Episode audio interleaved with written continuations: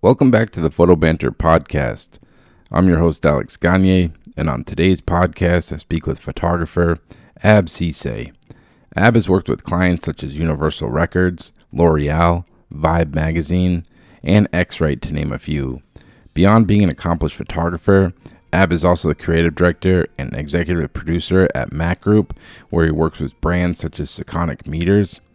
In this interview, I speak to Ab about how he discovered photography, some of his photographic influences, such as Roy DeCarava, and I also speak to Ab about how he approaches advertising productions. Ab has a wealth of knowledge and experience in the photo business, so I was grateful to get a chance to speak with him about his journey with photography. So I hope you enjoy, and thanks so much for listening.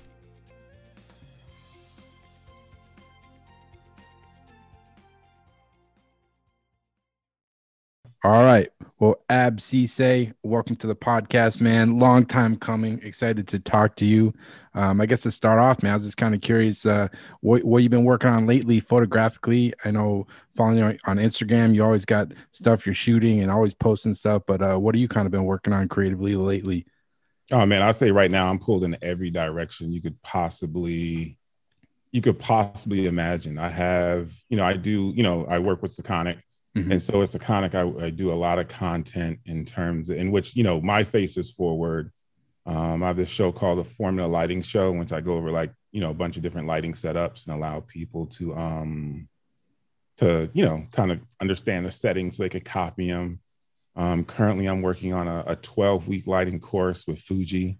Wow. Um, I'm also creative director and executive producer at the Mac Group.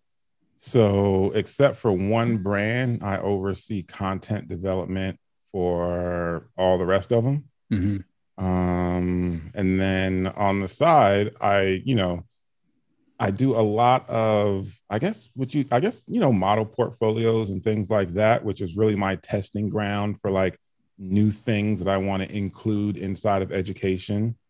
Um, I'm all, you know, I also get brought on set since COVID. I probably got brought on set maybe about five different occasions to be lighting director. Okay. which another photographer will bring me on to kind of take care of like all of their lighting. I was talking to someone about that recently. I, have been mm-hmm. noticing in the last few years, I've been seeing that more and more. There's like a lighting tech on set. I've, do you feel like that that's kind of like a new role that be, becoming more and more common, like on commercial shoots? Because, like, I mean, when I started mm-hmm. 10, 12 years ago, I never really heard that like title before, but it seems that's becoming more and more common. It seems like. Yeah, I, I think that it it definitely is. You know, I think that a lot of really big name photographers have always had someone behind them who's kind of done their lighting for them, mm-hmm. meaning like, you know, their first assistants were really, really talented at lighting as well. Um, and kind of like help them build different formulas. Mm-hmm. Um, and I think now you're getting a lot of younger photographers who really haven't come up assisting. Mm-hmm.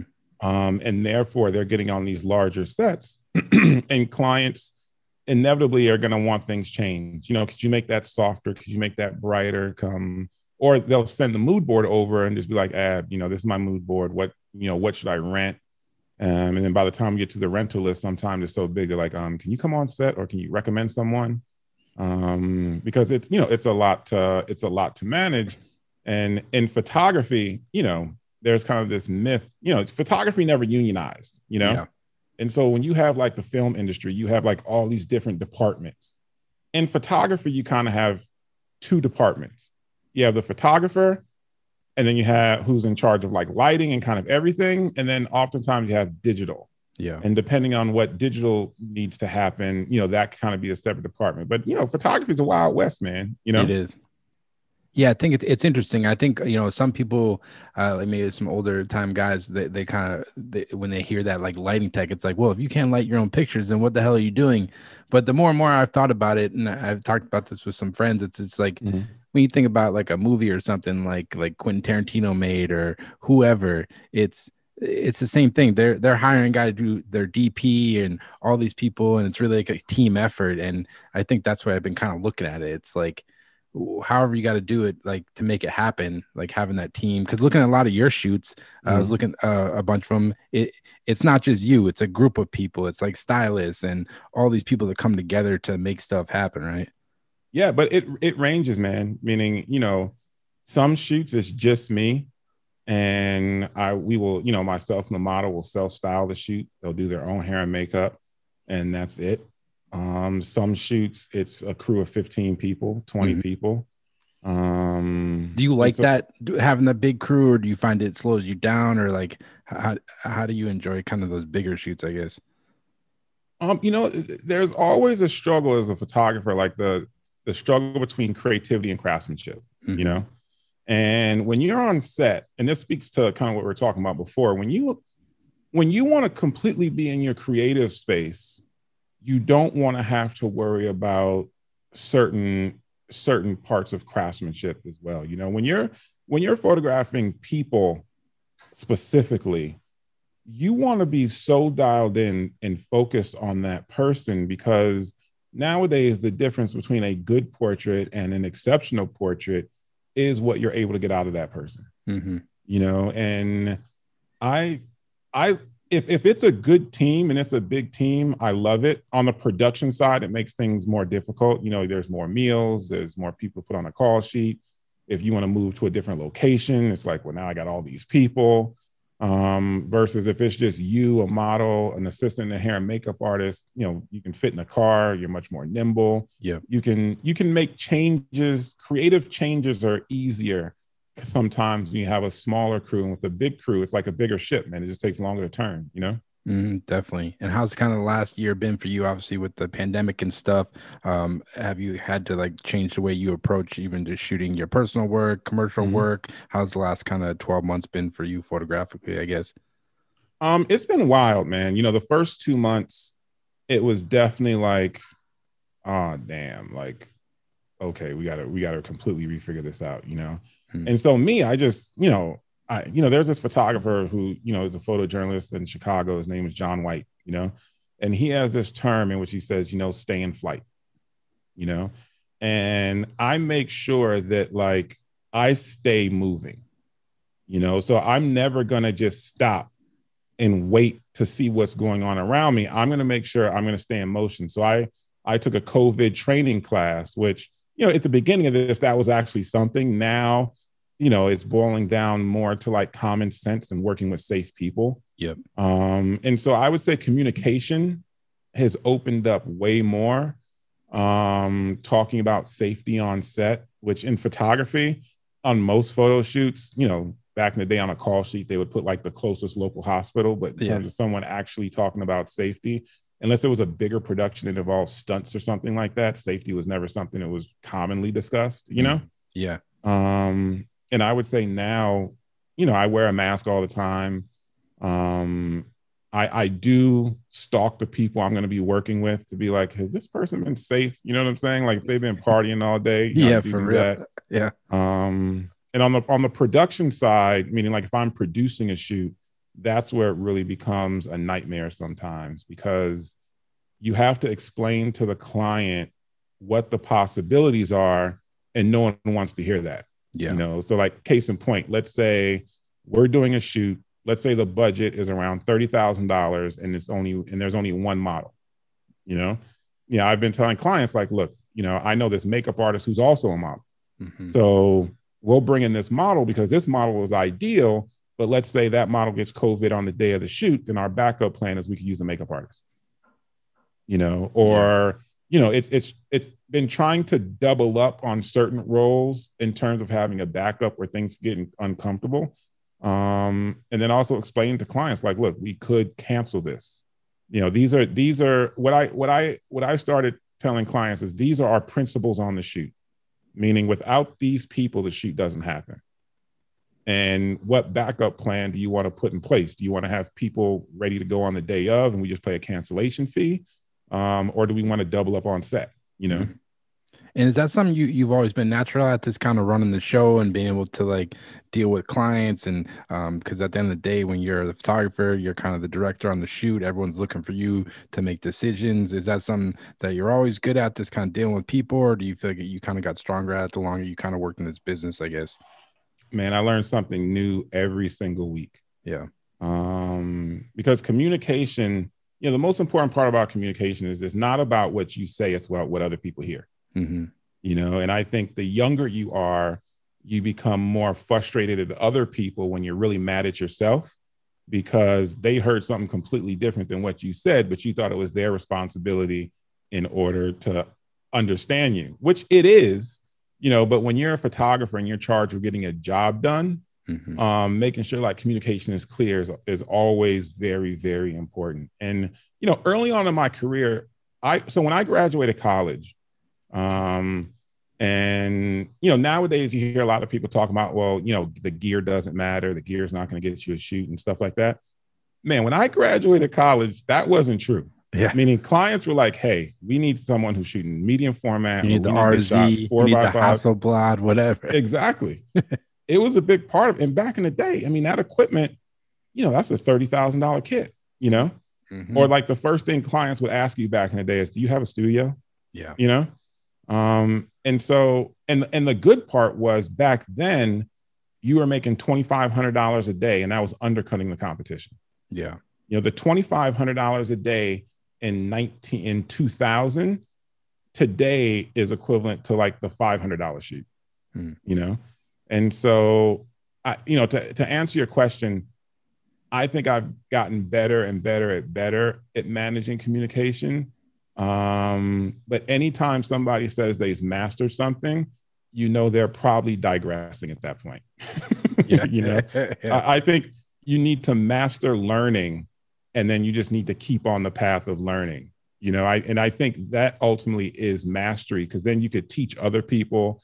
But when you think you have something figured out in this industry, that's when you're not going to be working in the next two years yeah, that's what I appreciate about appreciate about your work, man, and following along with you on Instagram. And I'll link it uh, when we end this, and people can go check out your Instagram and everything. But mm-hmm. you seem like you you adapt to new ne- technologies. You're not afraid to try stuff. Like I think last week you were on Twitch uh, doing some like live stream thing, and yep. you're doing all this YouTube content. Whereas like a lot of people, uh, they kind of maybe get stuck in their ways. But it seems for you, you're you're open to trying new things and new technology to kind of come your way, right?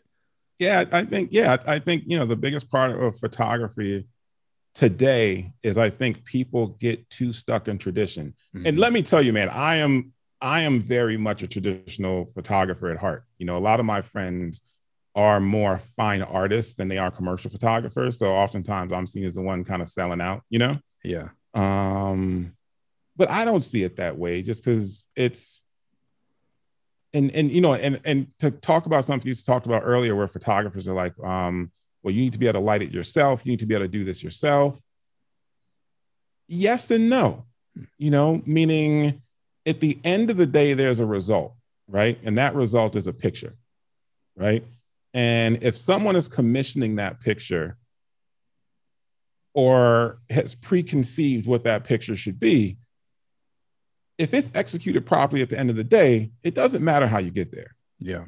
You know, and you know, if you need to bring someone else in to light it for you, then you know, talk to those same photographers like, oh, you got to be able to light it yourself, do this yourself. You know, when they get their first director gig and it's like, okay, we need to light up this entire city street. And they're like, a condor, what's that? Is that a bird? We bringing birds on this set? You know what I'm saying? It's like, yeah, no, you're gonna call in help. You yeah. know, on a, on a photo shoot, it's like how many people have set up a menace arm in their life? Maybe not that many. You want to maybe want to bring someone in so you don't drop a light on someone's head. You know. Mm-hmm. Yeah, definitely. And like, obviously, you've been in the business a long time. Like you're saying, when you started off, like people were asking, like, what was your kid? Do you have a studio? Mm-hmm. And with now the barrier to entry to photography is a lot easier. You can go to Best Buy, buy a decent like digital camera or whatever, and you're in the game and pop on some YouTube how how do you think as a photographer these days with so much competition how do you set yourself apart and how do you uh, find clients and kind of set yourself apart like i'm saying in this day and age you think um i'll be honest with you i'm one of those who's like more about feast and famine mm-hmm.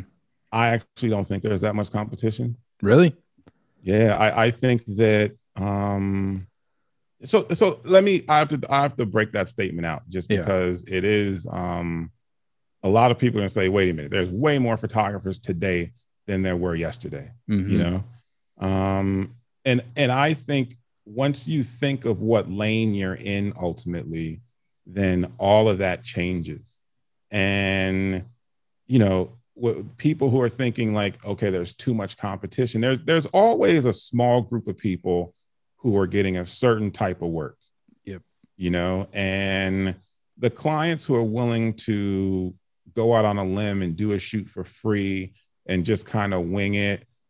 I don't see those as my clients. So people chasing that work, I don't see it as my competition. Mhm. You know, like it's, you know, I spent 20 years building up a lot of relationships, a lot of word of mouth. And I, you know, I I think I, I think my state, if I was to retract my original statement, what I what I would say is that my mindset ultimately doesn't think like I'm competing against other people. Yeah. I think that you know there's there's the population has grown. There's more people who want to be shot. Everybody wants content, Mhm. and you just have to know how to sell it differently because the opportunity is different. You know. Um, Definitely, I think because there's you see so much stuff on Instagram, and there's like there's almost like a style of like Instagram, like eh, whatever influencer type photography. There's like these new, Mhm. there, it's almost like its own lane now. Yep. And the, like the type of stuff I do and you do is like working with like agencies or companies, brands. It's it's very two different lanes, and it's like I would imagine the, the clients that are hiring you. It's it's half obviously your work's great, but it's more you understand the process of like working with a brand and putting a production together versus like having some cool looking picture on your Instagram, you know? yeah. Yeah. yeah, man. It's um, shoot. This is this is actually a crazy call. Can I take it really quick? Yeah, yeah, no problem. I will. I'll you can leave it. It's actually no. You can keep it going. It's actually Kwaku. Oh shit, Kwaku, what's up, man? Yeah, I think we were just talking about how this kind of your approach to this kind of viewing competition and how you kind Mhm. of differentiate yourself from other people. But it seems like your mindset is you don't really worry about that too much. You just kind of focus on what you're doing, kind of pretty much. Yeah, you're you're your own competition. Yeah, if, if you're not the one creating opportunities for yourself, then you're the one hurting yourself the most. Yeah. Um, and yeah, there are times where I'm thinking like, man, I'm competing against this photographer. I'm trying to do this type of photography. And ultimately it's just like, man, I'm really, I'm really competing about myself. Like I just need to, I need to create the work. I need to understand the market and not have expectations that that market doesn't currently support, you know? Yeah. Um, and so, yeah, it's, it's, uh, yeah, man. I think I think ultimately people are their their own worst enemy when it comes to that, man. And you know, you just have to keep like pushing. You know, Yeah, definitely. I just try to remind myself, yeah, I can't don't worry about what other people are doing. The only thing I can control is my effort, my output, and working on my own stuff. And all the other stuff is this whatever. It's not, it's a waste of time thinking about it pretty much. That's how Yeah. I, I kind of view it, you know? I mean, I do see shoots from people like, damn, you know, Oh, like they got that off. Or like, you know, I've been thinking about like, you know, how do I, you know, like my Instagram is really designed about like showing people different lighting techniques. You know, Mhm. I'm not trying to stay in one lane. I show a little bit of everything on there. You know. And then I, you know, I see you see like Art Streiber's Instagram. You're like, man, the way he works the behind the scenes in there is just dope. You know what I'm saying? Yeah, man. and then you, and it's like, let me take a piece of that, and then yeah, like, it's I'm working on, inspiration. It's good. absolutely. Uh, but I guess to go back, like, how, Mhm. how, where do you kind of grow up and like, how do you kind of initially get into photography? Oh man, so I I was born in Canada, um, grew up in Chicago. Um, when I was in high school, man, I was bad. Oh, yeah. Skipping I school, had- all that. Yeah, it's not skipping school, just doing what I wanted to do in school, you know. um, and in my head, everything would just always work out, you know. And so, like, and I got lucky because my father he actually worked at a university, and so I was just like, I do whatever I want to do, and then at some point, I'll just go to university my father's working at, and that'll work out. And then when I got to college, it was, you know, I started studying computer science, and I was just like, all right, I don't know if I really want to do this, you know. And I was hearing about the jobs friends were getting, and it was like, yeah, I'm working on a compiler for the cell phone. And I'm like, really? And they're like, oh yeah, I'm working on this this algorithm that's going to be used inside of this new microphone. And you're just like, uh, you know, and you're just sitting there like, I don't, I don't want to do, you know, I'm, I'm working on this. Yeah, you're just like, I don't want to do that. Like, yeah, I want to do video games. I want to write the new Adobe Photoshop. You know what I'm saying? Mhm. And so I started getting into graphic design because I feel like back in the day, if you were technical, then like computer graphics were often part of it. And then I was like, man, I also want to start taking my own pictures. So I started studying graph, graphic design and started doing my own photography. And then, then my first photography course was with a photography professor, Robin Shorts. Um, who's also an amazing photographer. You should have her on here. Yeah, I'll write that Um, down.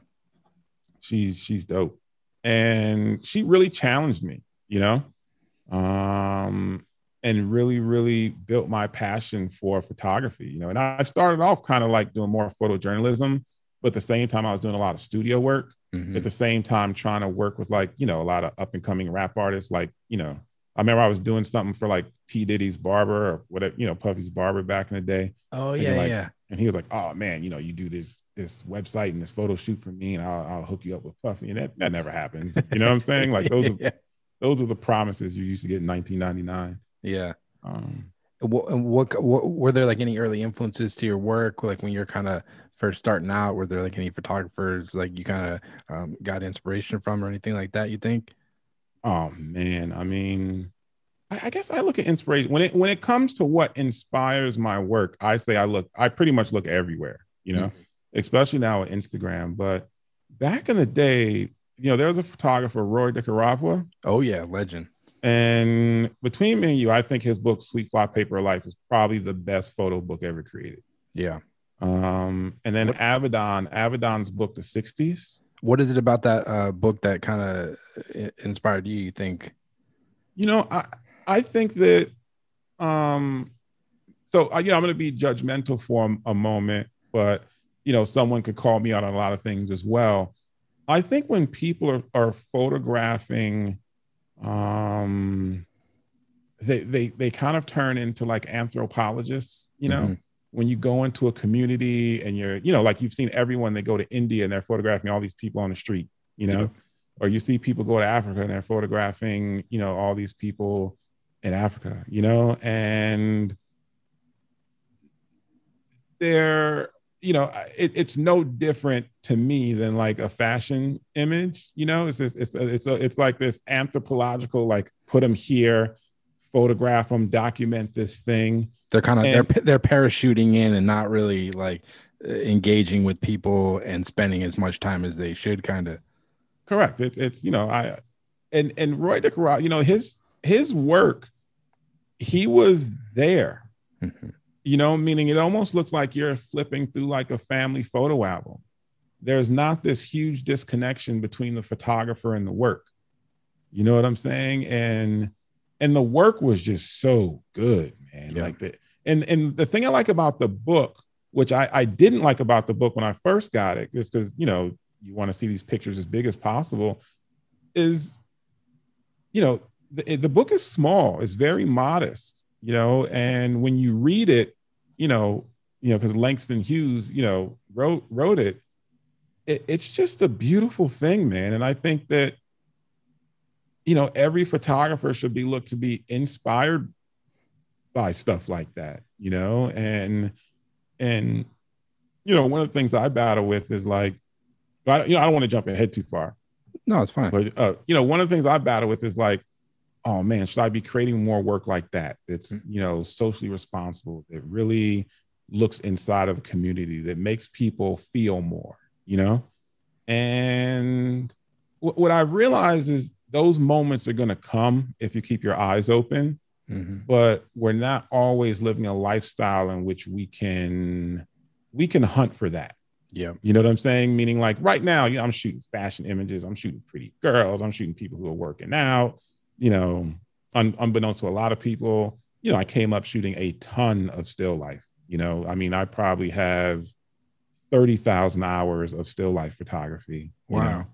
Um, you know, I mean, I was shooting back for, you know, back in the day, I was shooting all the product images for Profoto, Mamiya, Leaf, um, Tenba, um, Pocket Wizards, Conic. I mean, I was doing product photography like it was, you know, I mean, literally 24 hours a day, you know? Yeah. Um, and and I think that in terms of like my creative side, right now I'm kind of focusing on the craftsmanship and it's fun, you know, and working with different people, discovering new things. And I think every once in a while you're gonna find that moment where you start to build those images that are gonna like one day become your opus, you know. Um, like Yeah, I you remember. can't really force it. He's kind of just gotta let just kind of follow your path and like stuff will kind of come your way because it's like I, I, struggle with that too like I, i've definitely had times where like i tried to force some photo to happen and it just didn't mm. really work out you know? Yeah and most of those pictures between me and you they're on my iphone. Yeah. You know i remember like i remember when my when my parents died my my sister was writing she was writing a eulogy and i remember she was at the kitchen table she was framed out by this window it was like framed by like this wallpaper and like the vertical lines kind of looked like bars. And I remember I put my cell phone up and took a picture, and that's one of my favorite pictures. Wow. You know, another one, I was babysitting my nephew, and you know, I was like that. I was the fun uncle, but then when I got tired, I was like the mean uncle, you know. and they're like, you know, I wanted, you know, they they wanted their milk before they went to bed. So I was like, you know, well, hurry up and drink it. Like, you know, hurry up. and so the youngest one, you know, he just started drinking it. And I'm like, that's what I'm talking about. He's putting it down. He looked at me, he burped, and he threw up everywhere. and I pulled my phone out and I took a picture of my nephew covered in throw up. You know what I'm saying? Yeah. And it's just like, you know, slowly but surely, those pictures are my favorite images. And yeah, if I had a camera on me as myself all the time, I could have taken them. Mm-hmm. Um, but with my phone, I'll be honest, people don't even know that I have them. And these are some of like the images that I'm I'm happiest with, you know. Definitely, for sure. Um, and I guess like when you got out of when you got out of college, like mm-hmm. what was kind of your first step? Like at that point, did you know you kind of, kind of wanted to pursue a career in like professional photography, or what was kind of your first step into the photo industry per se? I guess. Oh man, so this this is a you cut me off. This is a long answer. You know, I'll try to we're, we're here to talk. All right, man. Like, so when I was in school, I took on an internship at the Mac Group, you know, and I remember I wanted to go to school even less. So I asked him, you know, I was it was a job, but I, I time asked my boss, I was like, man, can I just make this an internship? And for people listening, what is the hmm. Mac Group? If maybe if they haven't heard of it before. Oh, the Mac Group, you know, stands for Mamiya America Corporation, and they are a marketing and photography distribution company in the United States. It's represented brands from you know, right now we represent, you know, Benro tripods, Induro tripods, Me Photo, Tenba bags, Nanlite lighting, Elinchrom, Sekonic, uh, um, Shimoda bags, X-Rite, um, all the good uh, stuff. Yeah, I mean, I mean, we represent like 25 different lines right now. Mm-hmm. And like, how did you, how did you kind of start interning with them? How did that kind of come about for you? Uh, one of my, so it was right after 9 11, like the economy tanked and they were getting all of their photography done um, at this one studio called Freeze Frame Studios that was out in New Jersey. You know, it, it feels better telling you stories when it's 20 years ago because then, you know, it's like, who knows if these people are still yeah, yeah, yeah, So you feel like you can name names, you know? and so my friend Margaret McGill, who when I was going to school with, was like, hey, you know, she's like, do you still, are you still doing web design? And at the time, I still had like my own web design company. This was before um, you know, everything was kind of hand coded and, you know, I was still kind of nice in terms of, you know, understanding like Flash, Macromedia Director, you know, I could hand code like Perl, Java, and you know a few other things. Damn, you really have dabbled in everything, Abe. You've got to stay in motion, man. Sometimes, sometimes you go off the path to get right back on it. You know. Yeah. Um, and she was like, so I did Leaf America's first website, um, way back way back in probably 2001 mm-hmm. and then they knew i could do photography too. So then i started shooting photography. And this is you know this is all on film you know? And so then you know i was there freelance and i would you know they gave me a schedule working around my existing schedule. Um at the same time i was also moonlighting at sun studios in manhattan um which was like so danny Weetuck from sun studios invented the photo studio market Wow. Him and this guy Oleg from Trek in New York City, you know, they pretty much are the ones who kind of um, you know, got, you know, started the whole rental equipment thing in the photo industry and the whole rental studio, you know, these boutique rental studios. Yeah. So I was doing his website in trade to be able to use a studio whenever I wanted for like bigger productions um, as like a value add to certain clients. And then at the Mac Group, you know, I made a deal with them to work off of RZ67 and like, you know, three acute packs and like, you know, six acute heads or something like that. And this um, is all while you're in school too. Yeah, yeah. So I would literally go to school, leave, go to work, and you know everything just just. I work twenty four hours a day. I No, just, that's- just, That's amazing. And like at that point, like, did you have like a goal in mind for like the type of work you wanted to shoot, or like what, what was kind of going through your mind? Because it seems like you're kind of doing a lot of stuff. You're doing web design. You're working with Mac Group. Like, how are you kind of navigating? Like, what you was there a goal or anything like that? You think? in, my head, I always wanted to kind of be doing like, you know, portraiture and like photo documentary work, you know. Um, but in my reality, again, at that time, you know, commer- commercially, there was so much money, you know. Um, and so like one of my clients was like the largest flooring distributor in the United States at the time, this company Hoboken Floors. And so I was I would like I cleared out my basement. I made a little studio, and I would be laying down flooring in my basement, doing product shots for them, um, as well as doing some shots on location. I was shooting skin peels for L'Oreal, Wow. which like the before and after images, like they wanted the perfectly set up lighting setup so that it wasn't like, you know, the before and after where the before was like with someone like some horrible light, and then the after was this beautiful light Mm-hmm. um doing i was doing everything i was doing from mac group there was a, a design agency sunspots creative where i was doing a lot of photography for their clients um, and then i had my own studio in hoboken which everybody told me not to do that it would be a waste of money but i was like man people keep asking like do you have your own studio? So i was like yeah i got you know i got a studio 49 harrison street in hoboken new jersey. And it was the most dilapidated rundown studio you've ever seen. Yeah. and then that brought like a lot of up and coming like rappers and artists that would come through you know? And yeah i was just all over the place man. It it it, it it's a little bit of a blur but it's not because i didn't i didn't have time to kind of play around it was just like work all the time you know And were you just fine for your clients you were working with? Was this kind of word of mouth at that point, or were you doing anything like kind of to market your work, or how were you kind of finding some of your first clients back then? Uh, both. So in terms of word of mouth, like when I went to school, you know, a lot of those relationships, since I was in the art department, you know, like when my friend Dana, she went to go work with this company called Spiral Bindings, you know, like, you know, and the the company that makes like just the little bindings of like all those little spiral folders and stuff like that. Mm-hmm. And so I would do all their photography for their annual annual reports. Um, people in the music department, you know, some people started doing good and they'd recommend me. So, you know, word of mouth was a big part of it, you know. Um, and then being tied into like the New York studio crowd as well. Every once in a while, I was like, oh yeah, you know, Ab could do that. And you know, it it yeah, word word of mouth definitely, definitely kept me busy. But you know, back then, you know, you had MySpace and all these other things that you were always like showing work on and communicating to people with and yeah I, I can't think of you know the work was always coming so i can't really think of like Hey, that's a good. That's a good. That's a good thing to have. Have Mhm. man. and uh when you got out of school, you kind of did you end up just going straight to working with Mac Group full time, or what did you kind of do once you got out? yeah I, I negotiated with i went i went to work with mac group full time and you know kind of still doing what i was doing. Um, when i was working on my college thesis project a lot of my teachers are like look you graduated already. Like just just get out of here you know?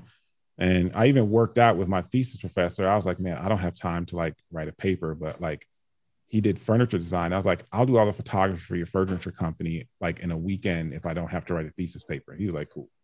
So then I went and I did all I did a photo shoot of like all his furniture, and it got me out of having to write a thesis paper, which uh, I'm still horribly grateful for. Whe- you know? wheeling and dealing, man. I like it. Yeah, man. Um, and what were you kind of do with Mac Group like when you first started working there, and how has that uh business changed? You've been there, I think, almost like 20 years. How, how- has that uh, kind of business and industry changed a lot since you kind of started there? Yeah, you know, it, it's gone from a lot of small boxes with really expensive products to a lot of bigger boxes with less expensive products. Mm-hmm. You know, meaning, you know, back in the day when you're sending cameras, lenses, digital backs, these things are super expensive and have a huge amount of profit built into them. And, you know, our warehouse back then was probably man, when I started, it was probably one twentieth of what our warehouse is today. Wow. you know, and you know, the business is still good, but it's definitely completely different. Advertising, advertising is completely different. Marketing, completely different. Influencers back then, you know, that was only good part. Back then, the only influencers were Annie Leibovitz, um, Norman Jean Roy. This was when like, you know, when Kwaku was coming up, yeah. Matthew Jordan Smith was coming up. Like, you know, all the influencers like big names, you know, Mary Ellen Mark, you know, who I've had the pleasure of, of doing a shoot with. Um, yeah, man, that, that, you, you assisted Mary Ellen Mark or how do you, what do you kind of help her with? So it's a funny story if you have a minute. Yeah, man, um, man. I want any Mary Ellen Mark story. I'll take it, man. All right, and it's actually a really good one. I was I was working with Profoto at the time, and I worked on this series of videos called the Profoto Master Series. Um, and so you know, for Profoto Master Series, we had Gary Land, Jeremy Cowart, Matthew Jordan Smith, Kareem Black. Um, What's the one dude he worked? He lives in like Syracuse now. Uh, legend. You guys did a whole bunch of videos. He has glasses, always wears like a bow tie. Greg Heisler. Yeah, he did a yeah. great series with Profoto. Yeah, so I directed all those. Um, and then it was like, okay, now we want to do something with Mary Ellen Mark.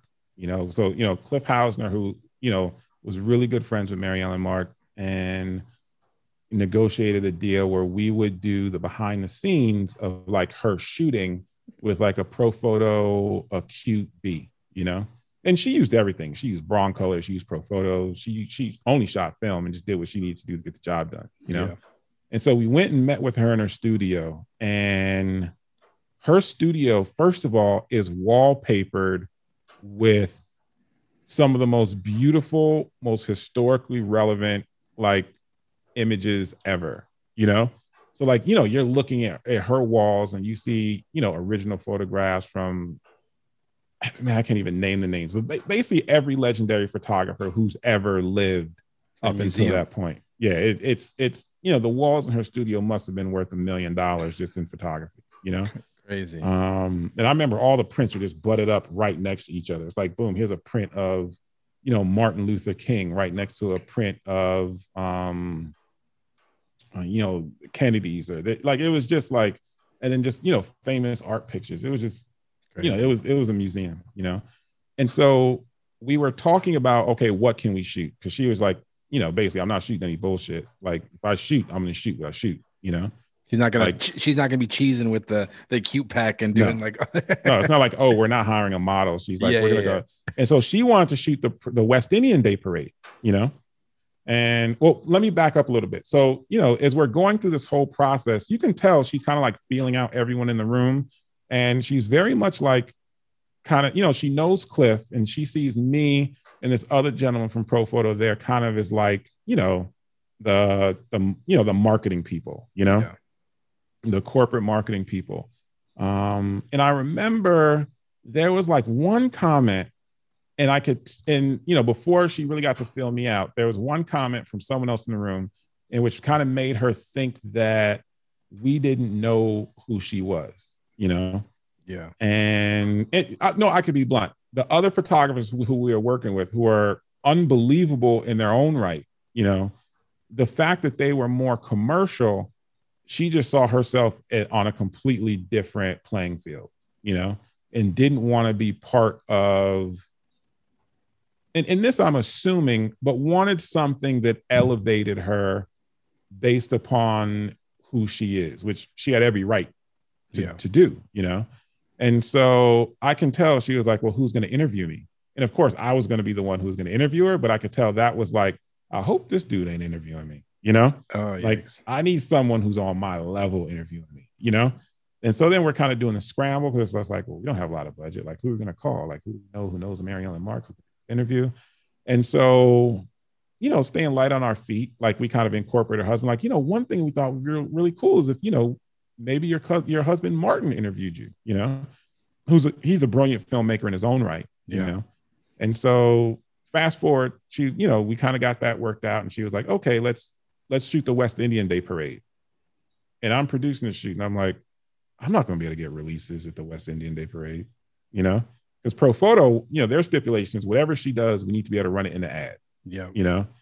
And so, you know, we're bouncing around all these ideas. And she's like, you know what? We could shoot the Tompkins Square Park dog Halloween costume contest. and I'm like, okay, I that I feel like we could get releases. Like it's more about the dogs than the people. Their dogs gonna be dressed up. They're gonna all want photographs. And she's known within that community because she does it every year. So it's like, all right, we got an easy win here. So like I hired actually Cliff Hausner's daughter, Jessie, who's like the sweetest redhead you ever met in your life, who could get a model release from like anyone. You know what I'm saying? Like she walks up to you and you just think like she's gonna sell you like fresh baked bread and cupcakes, you know? And so like she just walked up to people, they're automatically, oh, you know, me, me walking around six one, black, 300 something pounds, like, can I get a release? You know?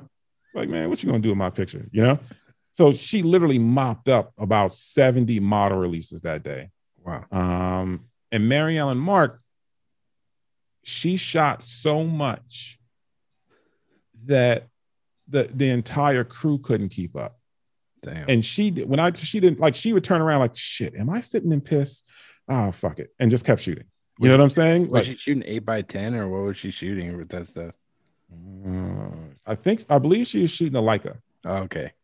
Yeah, and then you know that, and, and they were just like hand holding like the light, kind of like Hollywooding it above, like you know whether it was a big or like a little dog. Mhm. Um, yeah, man, and she just killed it. And no, actually, no, she was shooting with Mamiya Seven. Cause I remember halfway through the shoot, she's like, I'm running out of film and you need to find me more film. And I was just like, damn. So I'm calling around, and this is, you know, film wasn't that easy to find in New York on a on a Saturday, yeah. you know. And so I'm calling all these places, and they're like, "Oh, it closed, or we don't have film, or try this." And I remember I went to K and M, K and M Tribeca.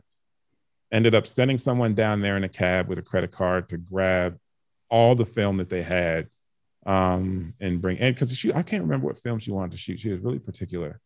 Um, maybe it was Tri-X 400, 120. Yeah. Um, and they just didn't have that much at the time. And you know, we bought all that out because this is when things were transferring over to digital. And she just, dude, she just never seen someone that focused, man. Like she just killed it, you know? Yeah. No, it's an amazing story, man. And I really appreciated those videos, the Profoto ones. Because what, what were they called? The series called? It was like The Master, Series. Yeah. Yeah, because when those came out, I think I was like in college or something, and that was like like pr- early days of YouTube when those were coming out, and there wasn't as much content and like educational videos. And I remember I watched all those videos like a million times, like the one with Gary and Greg, and they were great. And I know you've gone on to do a bunch of stuff with like Adorama. I know you're doing like the educational stuff with like Sekonic. It, have you always kind of enjoyed kind of doing the educational aspect and making those kind of videos and stuff? Yeah, man. I, I believe our industry only gets better if everybody gives back. Mm-hmm. You know, I, I think, you know, in the early days, man, you had a lot of people who really weren't, you know, and, you know, it was no one really showed the behind the scenes. No one wanted to show the tricks, Yeah. you know?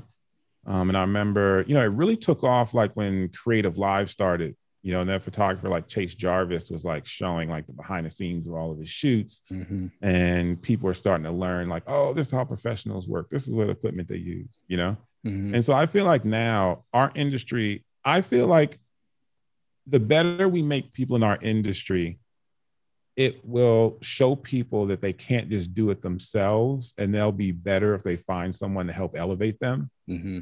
and so why not teach people because the reality is you and i know some people just are not going to have the stamina to stay in this as long as you need to stay in this in order to have a career Yeah, I think there's. I've had this conversation. I think there's two different types of people.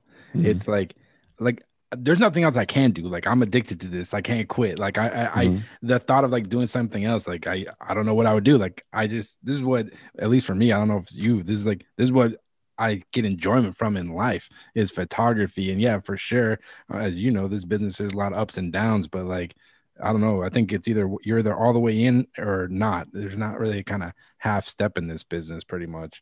Oh man you just alex you just nailed it you know there's what was that movie was it gattaca or something like that Oh yeah, which- and and you know they were racing and then the guy looked at him like man how'd you beat me and he was like i didn't leave anything for the way back yeah. That was the quote. Yeah, yeah, yeah. you know or you know i used to work with this one art director who like when the shoot would start he was like everybody burn the ships because we're not going back Yeah. you know and I think ultimately you there's no you know I talked to one of my friends Nelson who's a professor over at CCA in California Mm-hmm. and who you should also interview super Definitely. talented photographer and teacher Nelson Chan. And there's no plan B man. No. there's no there is no plan B. I'm not even thinking about well I could become an accountant or I could do this or I could do that. Like there's so many different pockets within this industry of you know image making man. There's there's no plan B. This is what I do you know Yeah, it's uh, strap in and bu- buckle up, enjoy the ride. It's uh, because it can be, as you know, the highest of highs, sometimes the lowest of lows when you don't know the next check's coming. But I, I Mhm. enjoy that uh, the excitement, and I always just remind myself because sometimes people will complain like, "Oh, I'm only making like 400 or 500 bucks on this shoot or something," and I always just remind myself, man, I remember working at like warehouses or like retail stores or a restaurant, and you'd have to work 40 hours a week to walk home with like 400 bucks, you know. So like make I was making five hundred dollars from one little portrait shoot. I'm like I'm still I'm like I'm pumped. Like obviously I want to make more, but it's still I try to keep my keep my mind frame like that. man I still shoot for free Yeah, me too. you know. Most of the stuff on my website is the stuff I shot for myself. yeah, Yeah. man this is photography is not like riding a bike man Nah. you know you can't you can't you can't put it down you know Mhm. i mean how how have things been for you during covid man what you been honestly like not not as bad as i thought it'd be. Like i've been i've been doing a lot more pitching than i ever have and i've gotten some work that way um some different publications that were good and like Mhm. worked some commercial stuff and uh yeah keeping it going. Luckily uh, knock on wood not as bad as i thought it would be but you know this I, like i was going back to what i said the only thing that controls my effort and output and that's all i can do on a day-to-day basis you know yeah But- man it's it's and it gets hard man you know you gotta yeah i'll be honest man your your podcast is motivating man like it's when I, I remember we were we were doing a shoot out in Long Island City and we were going through like trying to find a photography podcast. I saw photo banter. And then me and my assistant, we just started listening. Well, not really assistant, he's a studio manager back at the Mac group. mm-hmm. we were just listening like damn like finally you know we we started with like the the the interview did with like kareem black Yep. and then ever since then man it's just been like you just been dropping treats on us Alex, man. I'm trying to, man. It's really it's it's as much for other people as it is for myself, just to like this because a lot of the questions I ask is just like like how do you deal with the ups and downs of the business? Because like when you look at like someone like Art Streiber or Platon, it's mm-hmm. easy to see like where they're at now, but it's like how did you like like we were saying like keep going because Mhm. it's like how do you reach that level? And that's always just kind of been the thing that has been like intriguing to me because I think it's just all it's like controlling your mind i feel like it's more important than any like technical thing just to kind of keep going like we were saying you know yeah are you, are you familiar with the artist bill withers oh yeah man great Yeah. musician so you know bill withers did this documentary called still bill Mhm. you know and in that documentary you know and, and it's about how bill withers kind of got out of doing music you know? And it's like why at the top of your game would you get out you know? Yep. and he had this quote in the documentary. He said you know what? On the way to amazing you're going to pass all right. Mhm. and when you get to all right you better take a good look around because you may actually want to stay there. And i'm just kind of paraphrasing. And i think that everybody in their mind's eye has this thought of amazing yeah based upon somebody else's amazing Mhm. you know? And i think the the more mature you get ultimately you realize what's amazing to you. Um and that becomes kind of like the all right meaning like i feel like what bill withers was saying is like you are looking to to have someone else's career not knowing the gem of a career that you could have yourself 100% and you'll never You know? have the other person's career because like yeah it's yeah and more now more than ever it's like it's easy to do that with social media is like compare yourself to other people but it's like like your path my path that is completely different it's you can never replicate what someone else has done Yeah, I, I remember I was when I was interviewing Greg Heisler. Man, I some of these interviews, like the, I wish I could just show the full interview, like the full Greg Heisler interview, the full Mary Ellen Mark interview that be some awesome. treats. I remember Greg Heisler said he was like, when I was coming up in photography, I'm like, man, how come I'm not getting the two month job in the Amazon Yeah. or in, you know, in Thailand somewhere to work on this project, you know? Yeah. He's like, you know, when I started photography, it was just like, oh, you know, we'll fly you to Africa for a week to do this project. And now it's like, you know, just doing an interview with Kwaku the other day, you know, he flew to South Africa to do a three minute, a five minute shoot with Nelson Mandela. Mm-hmm. You know what I'm saying? And so that part has just changed. And our industry is going to continue to change. Like everybody upset at a lot of young photographers coming up right now who technically aren't that sound, um, but have a way of still making amazing images. And they're just like, well, this person shouldn't be doing that, or this person shouldn't be doing this. And it's like, well, that person's doing what they're doing because they're actually focused on something that you're not. Yeah.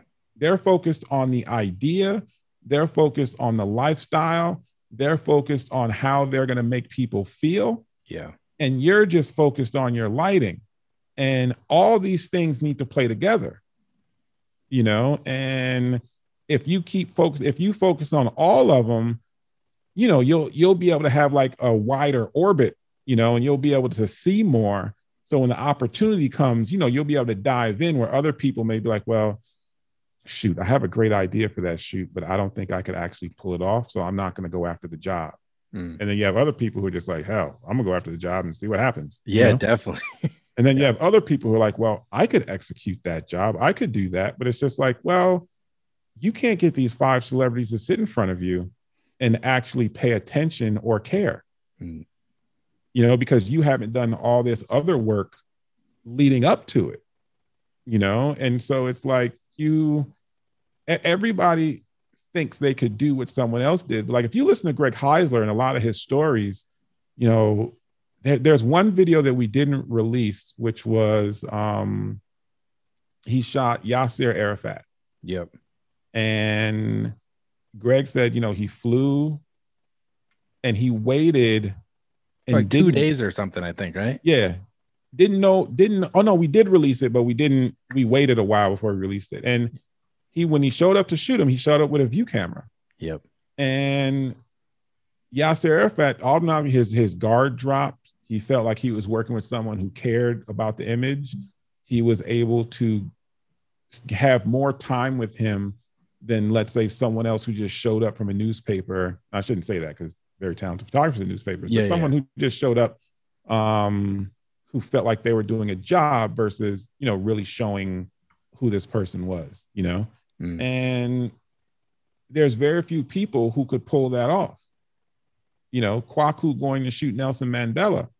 There's, you know, at the end, it, you know, he shows up with all these lights and boom, Nelson Mandela's like, hey, I don't I don't use lights because I have sensitive eyes. You know, I need you to use whatever available lights here.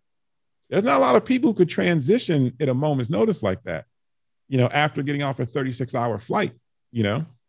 Yeah, And- that's that's the skill. That's the skill. Like, sure, the the picture in the magazine, you're a lot of people you can look at and be like, yeah, I could do that, but you don't understand all the stuff going on behind the scenes Yes. and all the people like you guys interviewed Gary Land, who I've had on a couple of times, and for me, for me, like I got to assist from when I got out of college, and this is Mhm. some other great photographers, and the guys in my mind that were always successful and working.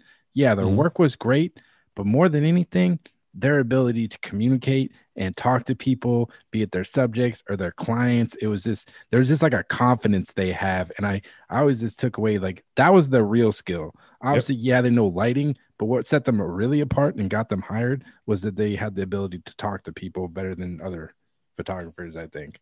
Yeah. And even working with Gary, man, when you're in a room with Gary, you feel like whatever you're working on is some cool shit. Yeah, he has that like presence. Yeah. You're like, you're just like, man, I'm doing some cool shit right now. Like, this is, you know, like You're right. you're walking down the street with Gary Land and you hear Shaft in the background, like, you know what I'm saying? Like, this shit must be cool, you know? So, yeah, no, I, I get it, man. People don't realize it's the, it's, you know, I, I feel like it plagues a lot of industries, you know, like model modeling industries. And, you know, I, I can't, you know, Instagram is filled with models complaining, oh, people say I'm too short. People say I'm too this. People say I'm too that, you know?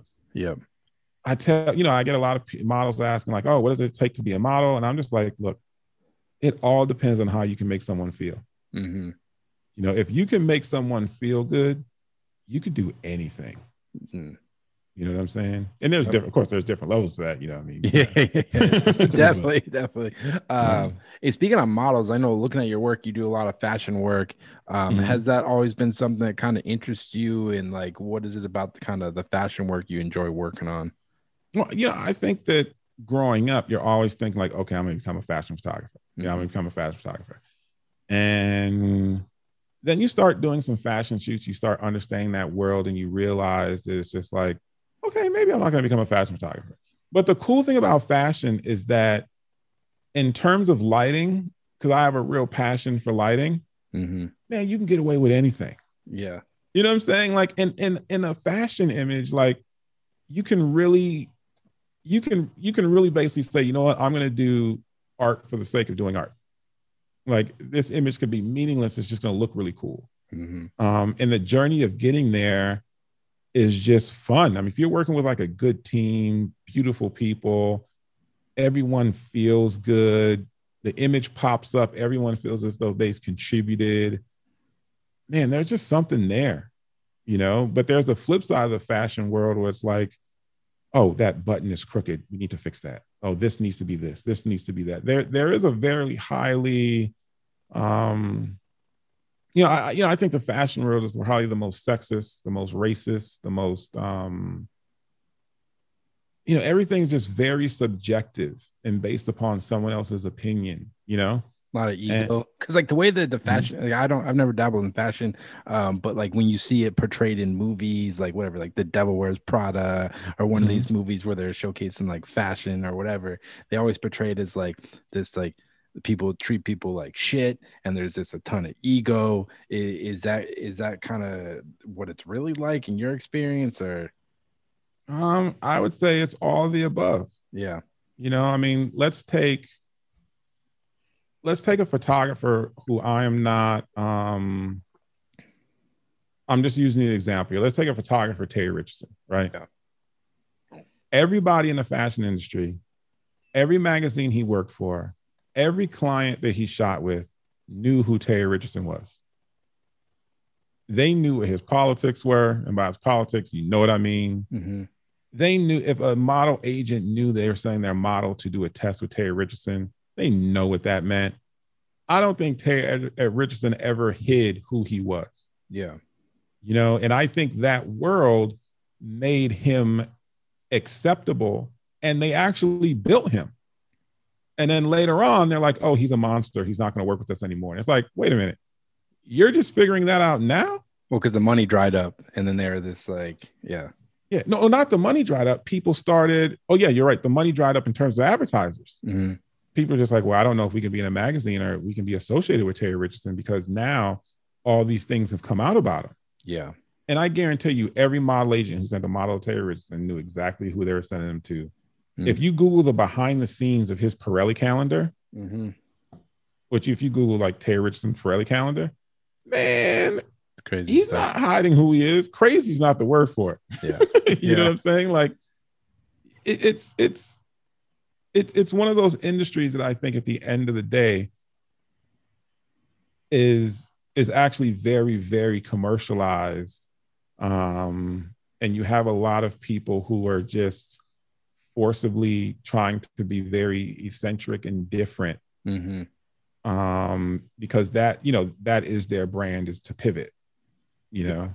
And then i think you do have some people who are visionaries who are very creative um who, truly love prog- who truly yeah. love clothes and like are in it for the right reasons yeah but but i think fashion like and that's where i see a lot of photographers exit meaning like they come into fashion photography and then they exit in fashion photography because i think it's not the photography they got addicted to, it was the lifestyle. Mm-hmm.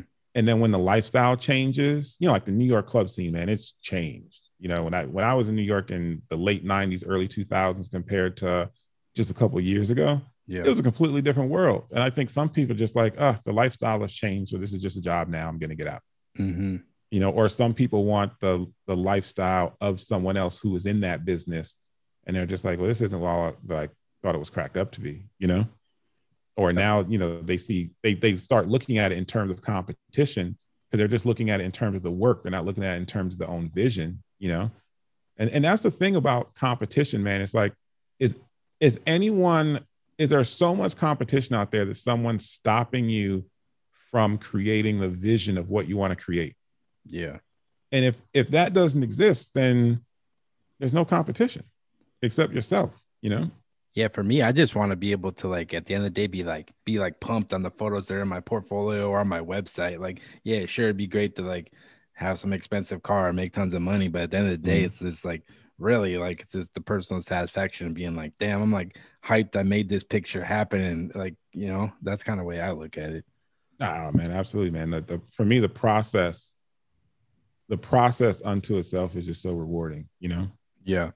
And uh speaking of lighting, you mentioned a little bit. Um, anybody looking at your Instagram, you really do love lighting. Um, like what's your approach to lighting and is it something that's kind of continually evolving over the course of your career? You kind of just tinkering with it all the time. Like how do you approach like lighting and when you're kind of working on an assignment and things like that, I guess. Um, it's kind of like my new dark room.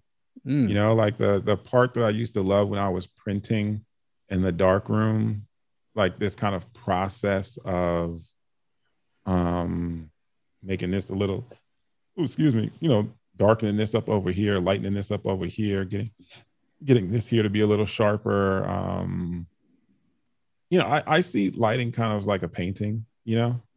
Um, and it's it's for me, it's just fun. I mean, when I shoot digitally, I still ask myself some nights like like when I was growing up, I used to ask myself, like, man, why does a cheeseburger taste good? like, why does it taste good? It tastes so good. Why does it taste so good? And sometimes when I'm shooting, I'm just like, how is this thing producing a picture? yeah. You know what I'm saying? Like with film, I could get it, but with digital, sometimes I'm still like, this still blows my mind that this thing is capturing light and it's creating that. You know what I'm saying? Um, and so when I'm lighting, you know, my process to lighting really is to to never think that I really got it, to always think like, okay, this is what I want to do. Now let me let me see what changes if I do this, you know, and and I really want to give back when it comes to lighting. Like I really want to like completely share all of my lighting setups, everything that I do, because I've learned it from other people, you know. Mm-hmm. So it's not mine. It's it's a, a hodgepodge of, you know, being on set with Annie Leibovitz, you know, one time, and like, oh, that's how they did that, or that's how they did this, or Yeah. You know, being on set with Mary Ellen Mark and like, oh, that was super simple. Like, I get it. Or, you know, it's in, you know, seeing other photographers work, even when you've done the lighting for another photographer, and sometimes they're like, oh, move the light over there. And in your head, you're kind of like, well, it looks really good where it's at. I don't want to move it. Then you move it, and you're like, oh, damn, they saw something I didn't see. You know, that looks really good. So it's, you know, for me, lighting is like painting, man. It's like how some people build birdhouses, how other people crochet. I like to be in the studio and be like, okay, let's let's light this whole thing just bouncing light off of mirrors, you know? Oh Yeah, yeah, I, I- saw that you did that. I think it's on your Instagram. You did it. You posted it recently. I think right. You're this kind of shooting against some years. I'll pull Yeah, it. Up. I'll pull It was up. for it was for Adorama. Um, it was, you know, the yeah, the GFX. Yeah, that whole thing is just lit with mirrors, mylar, and two Fresnel lenses. interesting. And that was this kind of an idea that you came up with, and this kind of wanted to like toy around with, pretty much.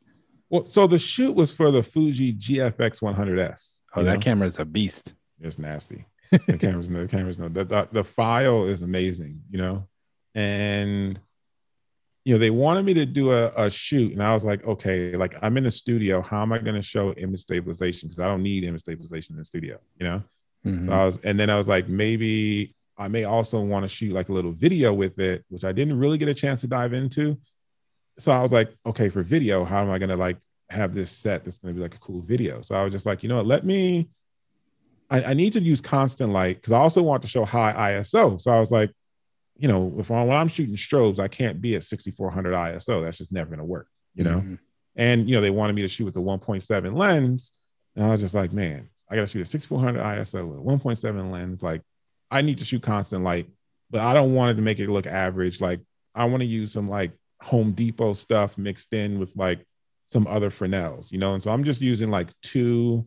I'm using Nanlite Forza 500 and just banging all this light into these mirrors and reflecting it back on the model in order to ultimately demonstrate the features and benefits of this camera you know like how how can i make this how can i make how can i show it off And so notice a lot. Where, it seems like a lot more people are using constant lights with even portraiture. I've been noticing a lot lately.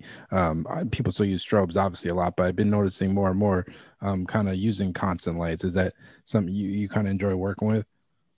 Yeah, I mean, you know, it's. I, will be honest with you, and and I do differentiate between the two. I I do like working on strobes more than constant lights because there's just more you can do with strobes. Yep. Um, but I, I really like constant light. When I do it, it just it feels like I'm just crafting it different. So I'm just looking over like at the at the screen. Like it, it just feels like I don't I like both of them equally to be honest with you. You know, I'm, I'm trying to find the words and ultimately I think I just really like it, it depends on the right tool to solve the problem, you know, which is like, you know, nowadays you get a lot of people, it's just like, oh, are you a Profoto person? Are you a Nikon person? Are you a man, it, it, you know, when I was coming up, it was just like, okay, I got my RZ67, I have my Canon EOS 3, I have my Toyo view camera, little, you know, field view camera. Oh, I love that thing. Yeah, like it, it, wasn't about a specific brand. It was like, okay, I need to solve this problem. This is the tool that's going to do it. Mm-hmm. You know, it was like, okay, back in the day, if we need a super fast flash duration, okay, we're going to use Broncolor on this one. You know, if we needed you know, to get a lot of lights, you know, there's always tons of Profoto and rental houses. So it's like you get a ton of them. And if you had to travel with them, like you weren't going to have any problems, you know? And so it was always like, okay, or, you know, like the Profoto telezoom reflector. Oh, yeah. That's, that's one of my favorite reflectors ever created on the planet, you know?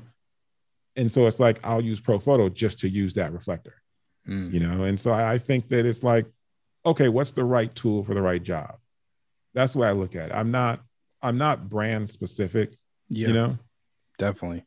Um, and in terms of one thing I'm always curious about, like, you know, style and aesthetic, um, mm-hmm. is it something you think a lot? Just like, do you think it's important to have a cohesive style to your work, or like, how do you view view this kind of your approach to the style aesthetic and this kind of editing editing your work? I guess. Man, if I was gonna be honest with you, man, I gave up on trying to have a style. Yeah. You know, my my intention for having a style was to visually separate myself in order to get more attention. And it was always me chasing what other people were doing and just being like, okay, who should I shoot like? Who should I shoot? You know, do I do I need a specific style? And ultimately, I'm not really chasing that client. I'm a commercial photographer. You come to me on a commercial level and you say, "This is what I want. Can you produce this?" You know? And i would say ultimately my process i think is what brings my clients back meaning i got good music.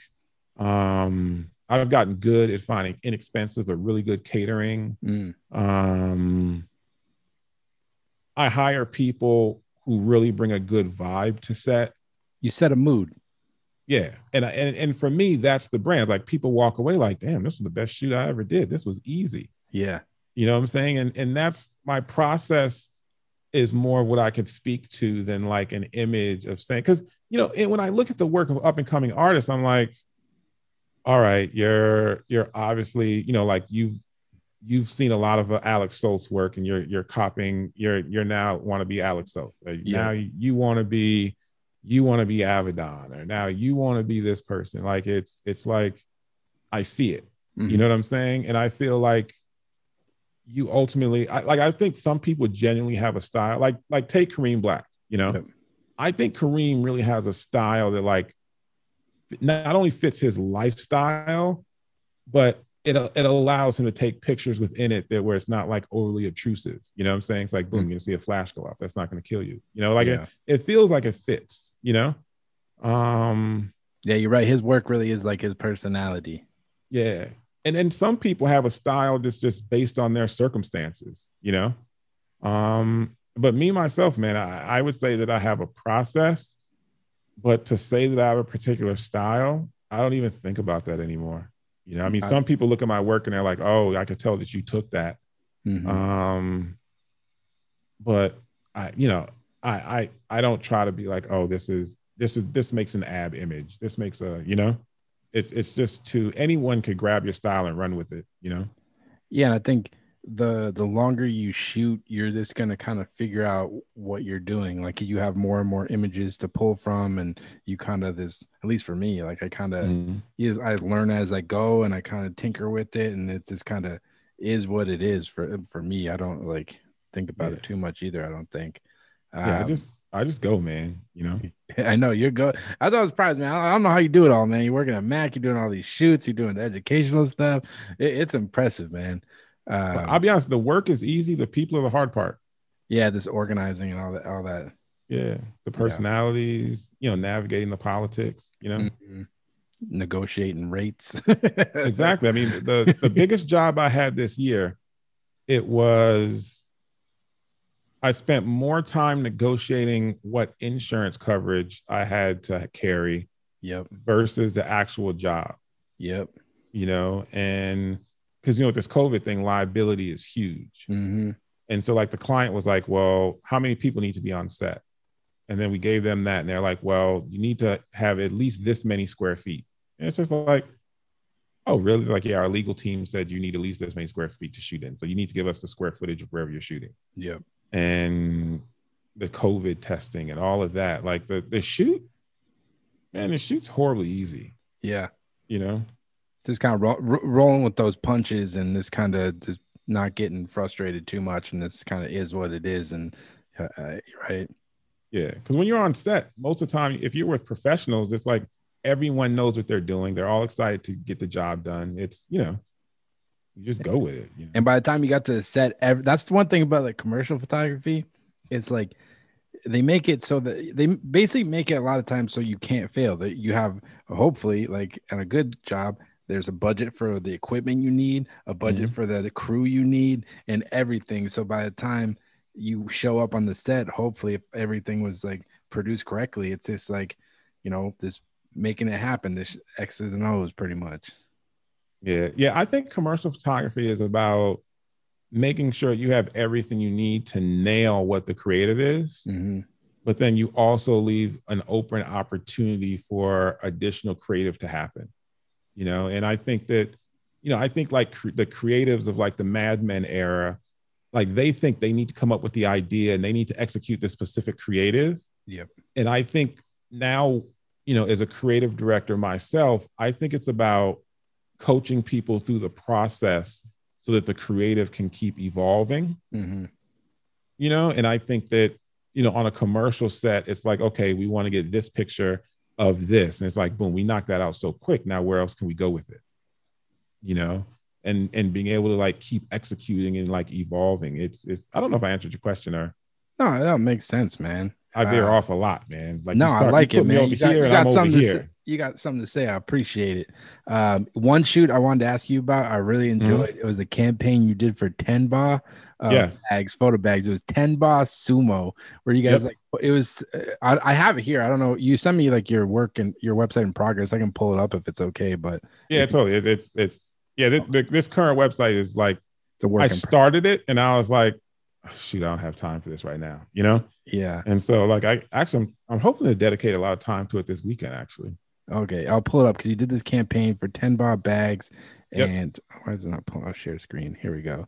Uh, I was just kind of curious the story behind it because, like, with a shoot like this, it's very playful. It's kind of comedy, and you kind of build some sets. How involved are you within the creative? Are you coming up with like ideas, or is it more the art director's um, direction, or what was kind of your approach to this campaign? So this shoot here was like a huge breakout shoot for Mac Group. You know, at the time we switched agencies and we were working with this creative director Alan Shapiro, who's now um, chief marketing officer there, Mhm. and he he came and brought just a lot of out of the box ideas. You know.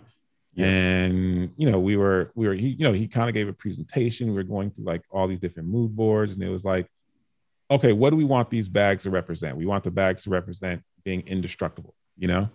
Um, and so then it was just like, okay, how can we show that these bags are indestructible?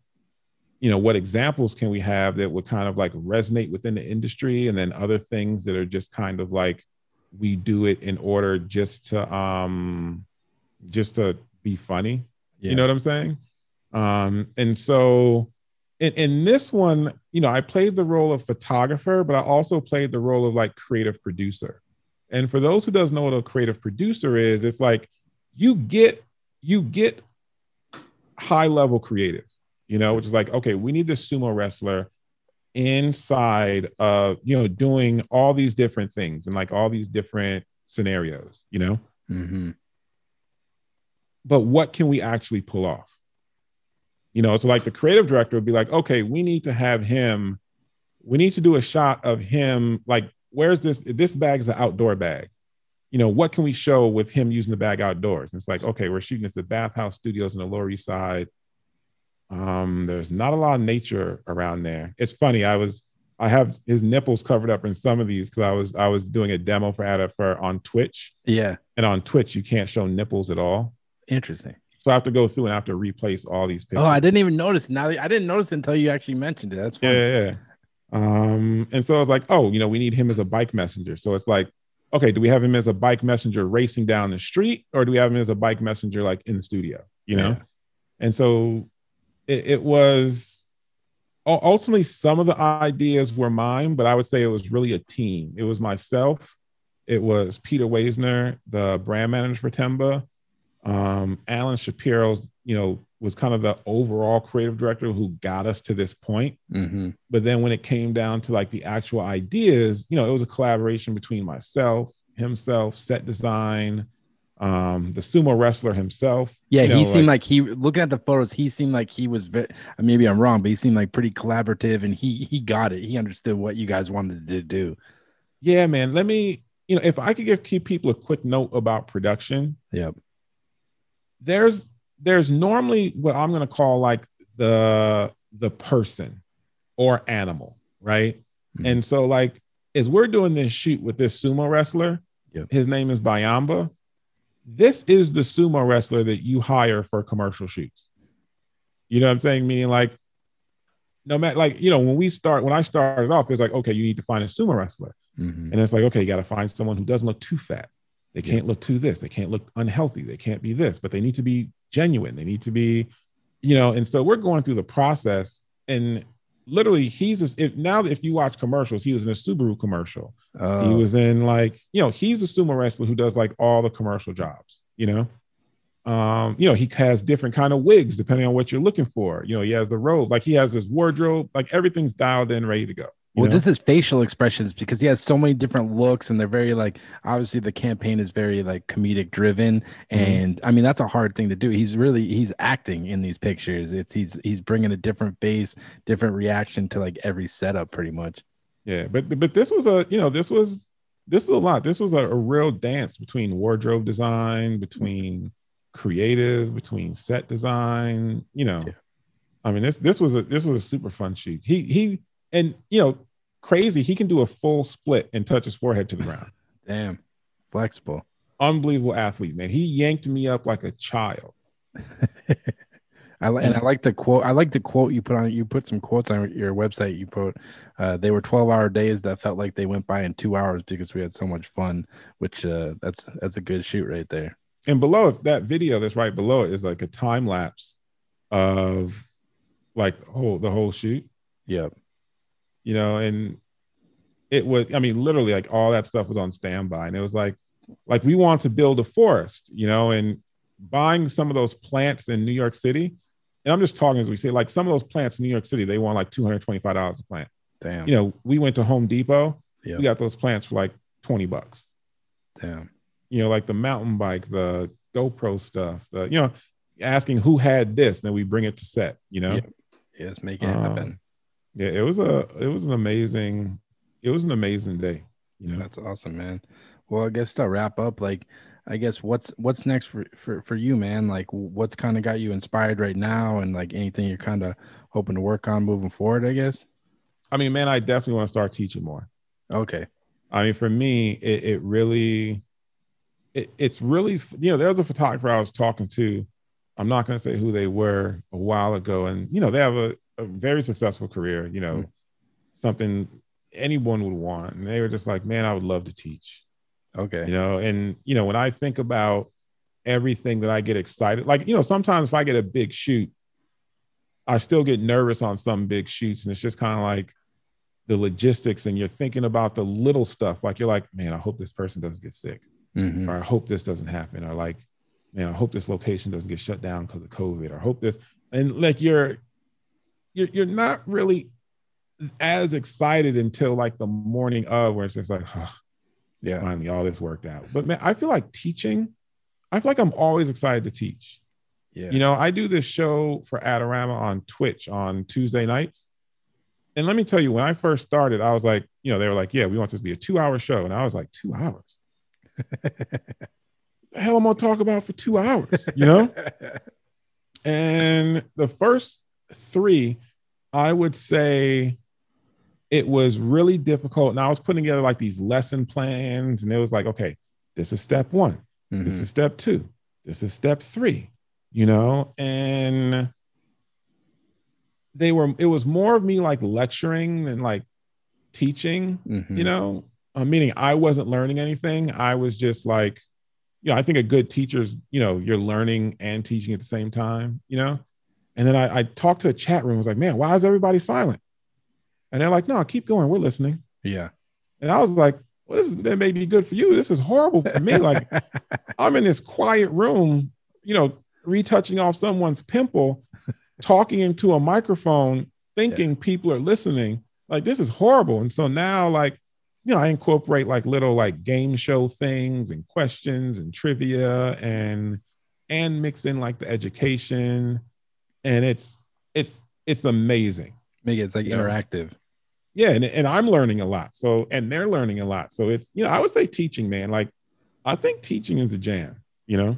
Yeah, because you're you're you're you're interacting with people that are excited about photography and want to learn. Whereas, like, you know, I mean, some people can get jaded in this business and they kind of get burnt out and they can lose their passion for why they started it. So teaching Mhm. seems like pretty fun because you're you're dealing with people that either are just starting out or like still really enthusiastic about the craft and want to learn about it. Yeah, no, absolutely. I, I think that you always have to, you know, you have to watch out and not get in your own way and not let people ultimately put you in such a box that you are always trying to fit inside someone else's box, you know? Mm. You know, like like even early on being an African American photographer, you know, people would look at your book and they'd be like, oh, there's too many black people here, you know? like you got to shoot some white people and you know you talk to your, your photographer friends who are white and you're like they can have a book full of whatever and no one's even looking at race That's crazy. you know and so it's a it's an industry as soon as you work in a creative industry people feel like it's automatically acceptable to bring in their bias. Hmm and when you're working in marketing which makes it even worse and you know the two kind of go hand in hand it's like and we can justify our point based upon our target market. You know what i'm saying? Definitely. and so that makes it even twice as worse because oftentimes marketers are wrong. You know not oftentimes i'm, I'm saying that that's a little mean. Hmm but but people can be wrong in terms of what a target market wants they can only know what a target market reacted to you know meaning like when they came out with like that old spice commercial that was really really popular you know did they know it was going to be like that good? And then after they did that they say oh this market really responds to this when originally it probably started off as a crazy idea. Hmm or the dollar shave club commercial you know it started out like or or even live broadcast like and not to take up too much of your time I, you know I No, I like talking, dude. Friday. I got, like- I got, all I got is time, man. when when um when the first live thing came on i can't remember what it was it was um Well, when you say live, broad, what like on TV? no on the internet Oh, like i remember the first time the first time you could go live on the internet and like bring someone like into your studio okay. and i remember like like diddy did a a live broadcast like in his studio creating a beat hmm man, what was the name of the service? It was like the first live streaming service. Oh man, I'm blanking on it too. But you know what I'm talking about? Like it was like Yeah, yeah, yeah. it was um man, I could actually call I could call someone who would know. I can't remember. But but it we was can look it up. it was huge. Mhm. And everyone was like, oh my goodness, he's live. And I remember he had like 5 million people and like it shut the service down and they had to upgrade their servers.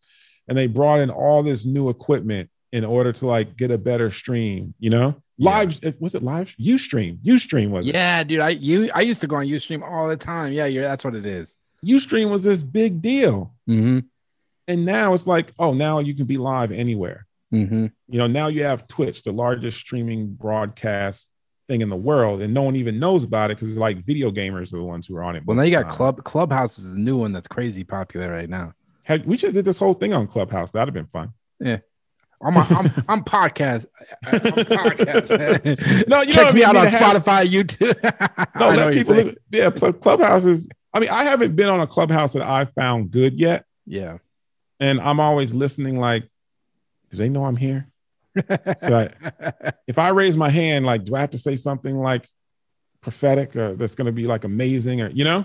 yeah. Like it's you should do a clubhouse one night, night, man. Like invite people who've Yeah. been on your show and just do like a, a club. Just see how it works. Yeah, That'd maybe I will do that. Hey, see, you're smart, man. I, I was doing like live ones on Zoom, but not that many people were calling in because I think they were kind of shy because I was trying to get people to kind of talk or whatever. I had people call in, um, Mm-hmm. but uh, yeah, that maybe it would be a good idea. But uh, I guess what, what was I guess we're going back. We were talking about UStream.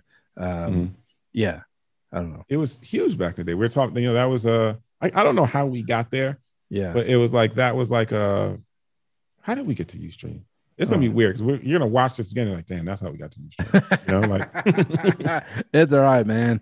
Yeah. Well, uh, yeah, yeah, man. I really appreciate you taking the time, dude. I like I said, man. I, I got a lot of respect for everything you do and everything you, you give a lot back to the photo community. So I can't thank you enough for uh, taking the time to do this, man.